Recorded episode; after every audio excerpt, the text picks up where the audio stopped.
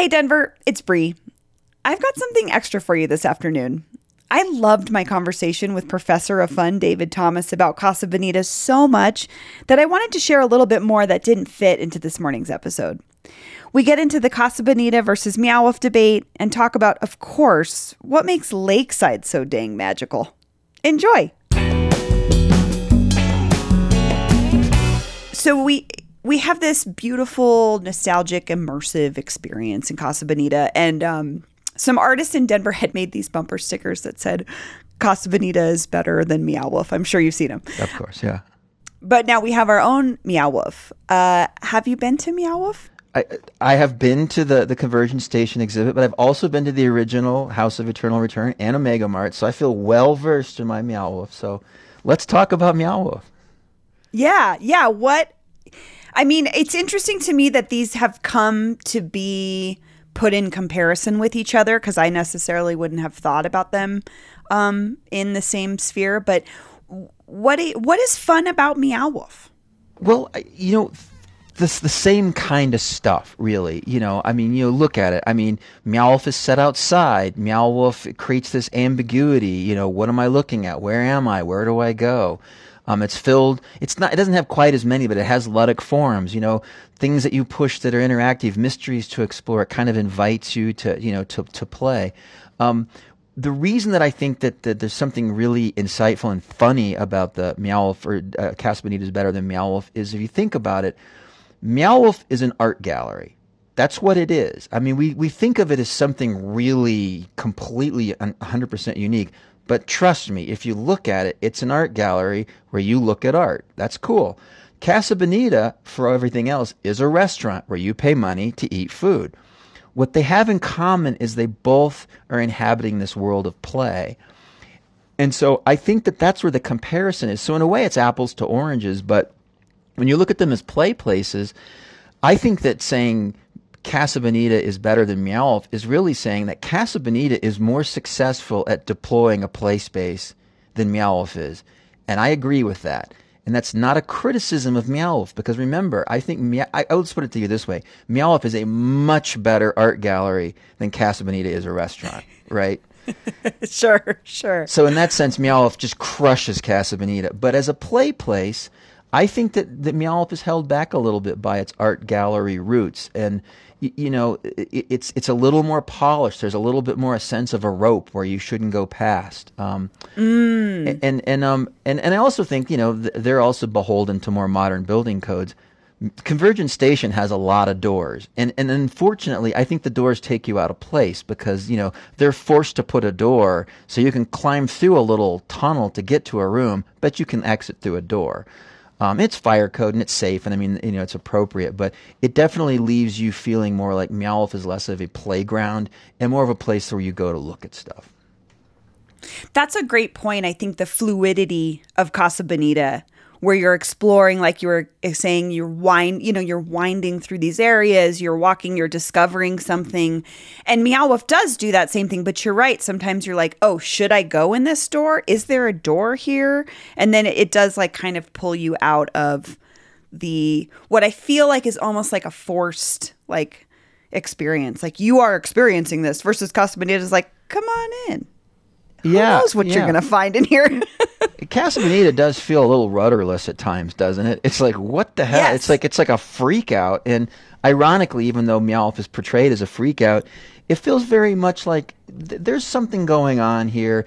And again, remember my, my little spiel about art. Even the mysteries of Casa Bonita are like, if, or excuse me, the mysteries of Meowth. If you take long enough, you can understand how this all fits together. You can piece the mystery together. And so I, I don't, again, this is not a flaw of Meowth at all. I think it's a strength of how it's expanded our understanding of what art can be and how people can encounter art. And it's, it's remarkable at that. Um, but I just think Meowth is not as fun as Casa Bonita. Yeah, I agree.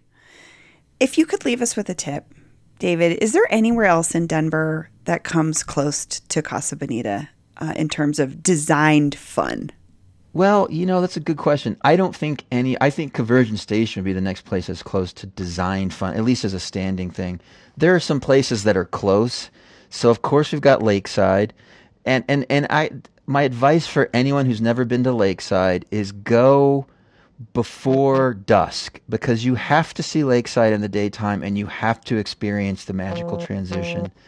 Um, because Lakeside is a different place at night, and I think it's wonderful.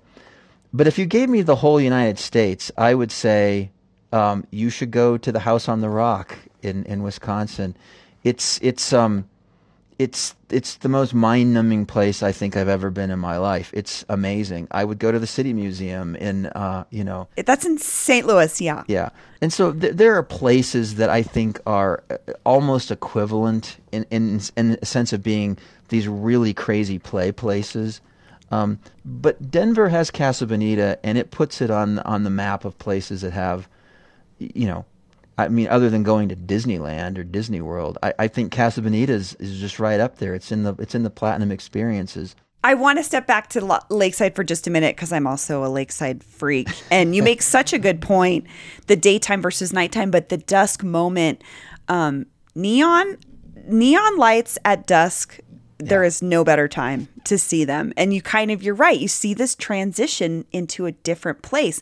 But, um, Lakeside doesn't employ the same things that Casa Bonita does. What do you think it is about Lakeside that that employs fun beyond um, like amusement park rides are meant to be fun, obviously, Yeah. but it has an atmosphere.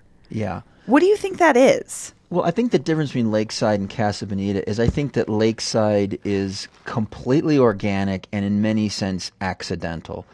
I, I mean, like there's that one kind of roller coaster that's kind of in the middle, not roller coaster, Ferris wheel thing that's in the middle that's just abandoned. Right. There's trees growing up through it.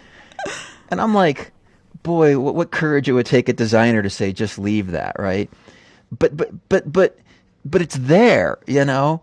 And, and it, it, it acts the same way as like the Casa Bonita waterfall because you're like, your brain looks at that and you're like, what happened here? yes. You know, it's it's telling stories. Is this haunted? Is this sacred? You know, you know, uh, Native American ground. I, you, you don't even know. You know, or you're like, are they just lazy and they just didn't tear it down? I mean, you can't decide. And that's why I think that transitional moment when you can see the dirt and the grime and the lack of repair, and then it goes to dusk and then the lights come on, and then you feel like, I don't know, are you in this romantic movie? Are you in this horror movie? is it you, know, you don't know it's like it's like it just it, it tells you a whole different story and so um and a lot of the other things because the spine of a theme park's there again there's not a lot of straight lines. There's lots of curves in, in lakeside. It invites you to explore. The lights in particular really you know draw your attention different ways the sounds the smells. So so partly lakeside would be a decent place if it was you know spiffed up and it was run like Elitch's but it would definitely lose atmosphere because as you turn a theme park in, or excuse me, an amusement park into an amusement park, kind of they're all the same, right? There's not Yeah. much that makes Elitch's in Denver any different from a Six Flags somewhere else. I mean, they're fun, but Lakeside's unique because of its some, in some sense, because of its lack of design, some of its lack of repair. The fact that you can see the the layers of history kind of laid on top of each other, and boy, is it ambiguous. I mean, you kind of don't know if you're going to live or die when you get on a ride. So.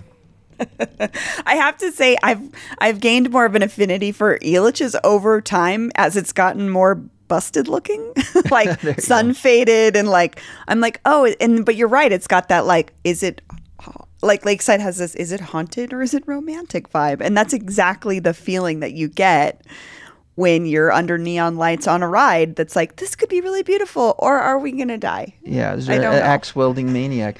I think this is one. thing I think about the architecture of fun. You know, I I teach young architects how to do this, and so it's from a design standpoint, right? Like I want it to happen, but every kid knows that places can take on their own play. You know, there's an abandoned Tuff Shed in the woods that, that the neighborhood kids start to describe as, you know, old Jack's murder shed, and then the lore and the decay, and, and after a while, just approaching this thing starts to become an adventure. Um, and I think that's what's important about fun play is it's like it's not under human control to design it. I mean, it can be, but it can also just be found. It can be found, you know, the t- traditional thing. It can be found with a can and a stick, and kids will play with it. A cardboard box can invoke fun.